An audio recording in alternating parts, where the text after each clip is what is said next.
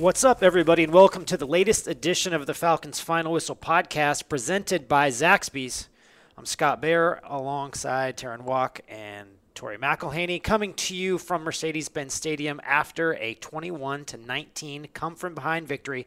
Falcons over the visiting Houston Texans, uh, where Younghoe Koo nailed a 37-yard game-winning field goal, and Desmond Ridder was pretty freaking awesome in uh, helping the Falcons get to three and two.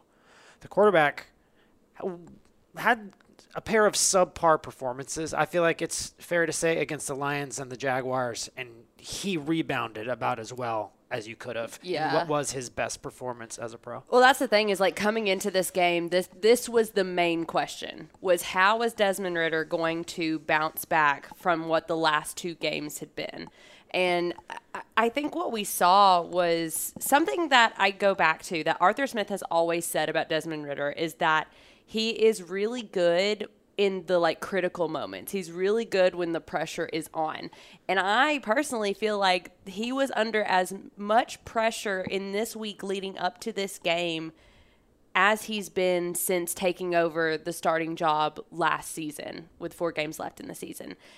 There were a lot of people questioning whether or not he should be the starting quarterback for the Atlanta Falcons, not just right now, but obviously moving forward and I think that as we look back on this game, you know, was it perfect? No. I'm sure there were a lot of moments that I think the offense would have liked more production than what they had. The first drive. The first drive, yeah. But then they come out in that second drive and it was one of the most fun drives that I think this this group has put together this year. And that's something that has been missing. And then you give them less than two minutes to go down and essentially win the game. And Desmond Ridder was part of all of that. And not just that, but he had what? He he was 300 and had 329 passing yards on 28 completions. His leading receivers were Kyle Pitts and Drake London, which I know a lot of people have been missing over the last few weeks. I know Arthur Smith said that he was pretty damn good on Sunday, and I I agree with that. And that was something that he really needed to be. I think you saw him having some fun with it too. Mm-hmm. I mean, one play, even though it's not anything miraculous on paper, but in the moment that really stood out to me and kind of said enough or a little about Des was when the I know exactly what you're Texans talking about. Had, was it? I think it was false start or encroachment, one of the two, where they got flagged, and Des just stood there in his like stance. Everyone else around him is moving, and he's still there, ready, waiting for the snap, as if like, hey. I'm dying with this lie or something like they moved. I'm not moving. yeah, it's funny too because even in his post game press conference, you know, he comes in with this uh, hat backwards, the Falcons like pull over on, and he he was asked, which was really funny. He was asked, you know, on that touchdown shovel pass that you had to Bijan. You know, did you did you mean to put it there or something along the lines? And he goes, "Yeah, I definitely meant to put it in like right into his back. That's absolutely what I wanted to do." And he's like, "No, of course not." So even like it's nice to see because I, I do think like this is a guy who has had a lot of pressure in the last two weeks, especially to see him kind of exactly what you're talking about, having a little bit of fun and having a little bit of success. It's it's kind of a, a refreshing. Um, it's just refreshing. The timing of it's a little odd considering people were questioning his status, and I think we saw him looser today than ever. Yes. And it's like, wait a minute, shouldn't it have been when you were winning, not losing? Again, but it goes back to that main point that I was making about like the fact that Arthur Smith has said this is a guy who turns it on in critical moments. This was as critical a moment of his his career up to this point. and he's having fun with it, Right. Like what? If there's, uh, I know that lots of athletes say that they tune out the outside noise and they don't care about what other people say. Um, I think he hears it. Everyone does. He's at press conferences. He has to answer these questions about his job status. But I really don't think he cares much about. No. Like he hears it, but I. In I one really ear, out the other. I really don't think that that's terribly important to him, and I think that that is another reason why the pressure's off a little bit because they invested heavily in a backup in Taylor Heinicke, right? Yeah. Six plus million dollars. Um, And Taylor Heinicke has proved that he can play some good football exactly. and lead a team well. And I, I think that the big question for the Falcons after getting to two and two is you sort of felt like, man, this team could be really, really good if they got consistent quarterback play, right? Mm-hmm. That there's a lot of talent around that spot, but ultimately, you know, I, I think Desmond Ridder, Desmond Ridder really stood tall here. I, it was also interesting. I talked a little bit to Taylor Heinicke after the game. That dude was just overwhelmingly supportive of his guy, knowing, hey, he's from the state of Georgia. He probably wants to star here. He he's a competitor, but I thought the way that Taylor talked about Desmond during the week and their conversations and their mindset in the quarterback room was just a really stand up thing to do because obviously in self-interest Taylor wants to play. Right. Of course he does. But he did everything that he could to help this young player be in the best position to succeed, and I thought he was really successful. Again, was it perfect? It most certainly was not. But in terms of the passing game and how you and how you were to like draw it up, mm. this is how it's supposed to look. Yeah. He had I so many people had receptions Yeah. today. A ton. He spread the ball around. Pitts and London were stars. Jonnu Smith was really good. Yeah. It's interesting. I'm sorry I cut you off, but it's funny to me, and maybe funny is not the right word, but you go, I know Falcons fans know what I'm about to bring up. The comment from Jimmie Ward from the locker room in Texas this week where he said, Yeah, the Falcons have good receivers if they use them.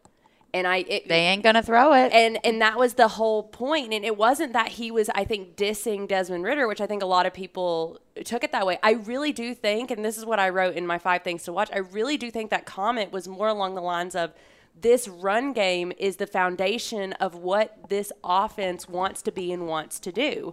So they want to out physical you at the line of scrimmage.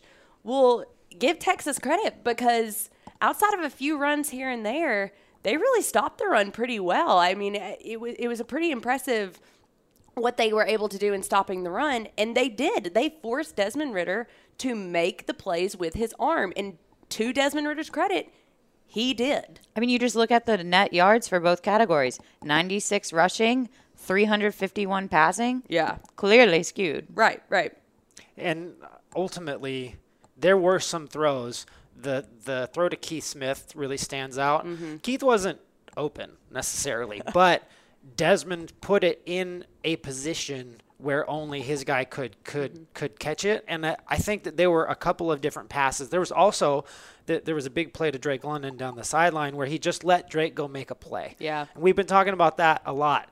He did the same with Kyle, I think, on a couple plays too. Just mm-hmm. threw it up to him. And, and those are the 50 50 balls that I think we've been wanting to see because that's the whole reason you have guys like Kyle Pitts and Drake London is because of the advantage that you know they have in 50 50 ball situations. You know, you trust that if it's in a situation like that, even though it's technically 50 50, you sometimes feel like it's 70 30. Yeah, 100%. And now we're having a much different conversation, even if it's positive about Desmond Ridder. If he doesn't do what he did on the final drive, Mm. there's what? Right about two minutes left, three timeouts. I think Des called that an eternity in this league, and Yeah, he's kind of right. he is right. But his execution was darn near flawless on that drive that to set up uh, Younghoe's game winner. I feel like I'm thinking back to the Packers game. Isn't this like a conversation we basically had then where it was like, oh, Des led the game winning drive? Right. Yeah. He It- peaked at the right moment. Yeah, he, he turned it on when he needed to. But I think it was just overall, if we're talking about this offense or this final drive that set up the Younghoe Koo game winning field goal, to me, you love seeing that from Desmond Ridder. You love seeing the production of the offense in that moment just to be able to get down there and set up Younghoe Koo for a manageable field goal. But to me, that moment was just as much about the defense watching on the sideline. Because if you are this defense, and you know, I don't want to put words into anybody's mouth, but it's just the feeling that I have. If you are this defense, you have gone out for four weeks and you have played very well. Yeah. This defense has played as well as I think just about any defense in Atlanta for the last long time. like I'm not gonna put a I'm not gonna put a date on it, but long time.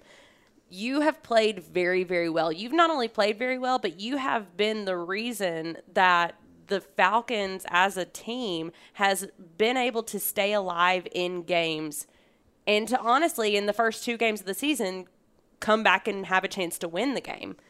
So you're sitting there on the sideline knowing that you just gave up a touchdown that you definitely didn't want to give up. You are down by one now, and there's a minute and 49 seconds left on the clock. You, as a defense, can do nothing at this point. All you can do is give the the ball is now back in the offense hands, and you just have to trust that they're going to go hold up their end of the bargain. And I think for a lot, and I wrote about this on Monday in my notebook there have been a lot of times in the last two games where the offense did not do that. They mm-hmm. did not score points when they needed to, and it really put this defense in a bind because they're going out every, in, in all what feels like over and over and over again and making stop after stop after stop and making these defensive stands without offensive answers, and that's tough on that unit. So what the offense did in being able to go down, and I know it's just a field goal, it's not a touchdown, but to be able to go down and essentially win this game – that has to mean a lot and it has to go a long way for trust within both units. Whether it's the defense trusting the offense or the offense trusting the defense, I think that moment really spoke to the offense kind of taking it within themselves and being like, hey, y'all have done a lot for us in these four games. In, the, in this fifth game, too. I mean, can't can't overlook the performance they had in this game too, despite that that final touchdown but you've done so much for us. We appreciate you. Let us go out and take the burden and go win this game. Well, in the last two games, I just looked at it quickly. The time of possession has been skewed pretty significantly toward the winning team, aka not the Falcons. Right. That goes to what you're saying about the defense having spent more time on the field than the offense. Mm-hmm. That's not the case today when it was 35 32 Atlanta, 24 28 Houston. Mm-hmm. So it that the numbers are there. Right. I go with the numbers. you go with the storylines. I'm like, where are the hard facts for this? like, where are the stats? I need the numbers. The only other time that the Falcons had a longer time of possession than their opponent was the Packers game. Mm-hmm. But again, that's when the offense showed up, and it's felt like the most balanced game. I think we're seeing a lot of that in this game. Mm-hmm. I think there's a really good quote from Tori's story, uh, uh, kind of diving into the final drive. A quote from Drake London. Mm-hmm. I feel like as an offense, we've been letting the defense down in a sense. To go out there and have their backs this time was big for us. Yeah. I think to have somebody like that mm-hmm. say something like that, I, I think it shows how much it meant in that moment. Because while the Falcons defense hasn't been – generating a lot of those kind of game changing plays in terms of uh, sacks and takeaways and things like that. They have been so tough. Mm-hmm. They are they are a tough team to gain yards on, and I think that they're really good on critical downs. So it was important um, for the Falcons' offense to really kind of turn it on there. And we were talking so much about Pitts and London. But Bijan Robinson did a Bijan Robinson thing. Here's the thing: we can't go through this podcast without bringing up a section on Bijan Robinson. Yeah, we're to that point now. But he's human, guys. We learned today yeah. he is capable of making a mistake. Yeah, he fumbled and lost. It would have been different if he recovered his own fumble. Then I would have been like, well, he's still perfect. but no, he fumbled and lost the ball, and he actually like owned up to that and whatnot and said he's glad it happened because mm-hmm. it taught him how to bounce back in that moment and to be more aware of what's going on around him. Because I think he, along with all of us, know about his, as he says, God given abilities and that he normally doesn't get put in situations like that. He gets tackled, and that's about it. Mm-hmm. Or he uh, makes a jukey move and he doesn't get, doesn't get tackled. Yeah, he doesn't get put in those situations where it can get knocked out like that. Mm-hmm. He normally has solid possession, and so I think it was a learning moment for him. I mean, he's a rookie; that's bound to happen eventually in his career, and. Um, when it comes to his production, he did surpass Andrew Williams. Mm-hmm. I always flip the names because they're both like first ish. or yeah, and I kept saying Andrews William, and uh, but he passed him when it comes to rookies with yards from scrimmage within five games, mm-hmm. and now Bijan is ahead of that. But when you look at the previous guys whose name I'm not going to flip flop, mm-hmm. um, he had five fumbles in his first season. So it's like even the best have issues. He's human, mm-hmm. and as I said in my story, you can't spell superhuman without human. Yeah. Then he had that touchdown where he caught the ball one handed behind his back. He literally goes, I just let my God given abilities kick in. I'm like, oh, okay. Great. Wow. My God given oh. given abilities look very different than that. Uh-huh. yeah, and, and like that's another one of those plays that it was big in the moment, and those contribute to a positive result in a close game. Um, what was it that Arthur Smith said after the game about about Bijan, where he was kind of like the the He called it ridiculous. yeah, first off, he called the play ridiculous, which I loved. Second off, he he made the comment something along the lines of the good or, or the best players. Oh, I got it. Great players make the hard plays look easy. That's it, and that is to me that if you put Bijan Robinson in the dictionary, that's what should follow it. That's the definition? As the definition. Yeah, I mean, uh, he's been really good. We saw Tyler Allgeier get going a little bit more in the second half, where he's kind of struggled with some inefficiencies. The the only uh, injury of note, I think, is right tackle Kaleb uh, McGary, McGary, yeah. Who suffered a knee injury and didn't return. Um, that's something to kind of keep an eye on as the Falcons turn the page. They they are at three and two. They have another home game in Week Six against the Washington Commanders, who just gave up 40 to the Bears, but has also gone toe to toe with the Eagles. So Right, week yeah. to week league, man Week to week league. and uh, it's I think it's going to be interesting to have that matchup here at Mercedes-Benz Stadium. I thought the crowd was really impactful, especially in the second half, and they're going to have to deal with Sam Howell and Terry McLaurin Yeah. and Chase Young and uh, Here's the thing. Oh, I I will say this. I've been covering this team for this is now my fourth year, and you know even before then I've been at Mercedes-Benz Stadium or even in the Georgia Dome coming to games. And granted, two of the years that I was covering this team was COVID protocol years, but it has been so refreshing, I think, to see how the Falcons have been able to establish a home field adva- advantage. That's not necessarily something that I have felt over the last couple of years, but it is something that against Carolina, against Green Bay, and today on Sunday against the Texans, you felt that. And I think that is something that I know for a fact this coaching staff and this team and this front office has been actively wanting to change. They want to make Mercedes Benz Stadium a place that people fear coming and playing in. And so far, they've won three games at home here. So let's see what happens in, a, in another week. It's been loud. I feel like I'm going to bring Advil to prevent headaches. It is also nice that we no longer have the glass in the press box, that we can actually hear the- Everything. everything, the, the e- e- legit everything. It's been really nice, and I've enjoyed it. Yeah, and I, I think it's going to be an, an interesting game to break down over the course of the week, and we'll see if Desmond Ridder can put another solid performance together in what is a talent. Like, there's lots of talent on that Commanders defense. Yeah. And, and I think it's going to be an interesting matchup as we move forward. So let's wrap this thing up. Um, another episode of the Falcons Final Whistle podcast presented by Zaxby's. Please do what you do rate, review, subscribe to the Atlanta Falcons Podcast Network on Apple Podcasts and Spotify. And please, oh, please, oh, please, why don't you sub- subscribe to our YouTube page where there's lots of awesome offerings Falcons related for you. I need to stop talking and get out of this podcast, don't I? I'm not even. I'm not even looking at you. I'm looking at my phone. I'm so uh, sorry. Uh, I'm ready to go home. for for Terrin and Tori, I'm Scott. We'll see you next week.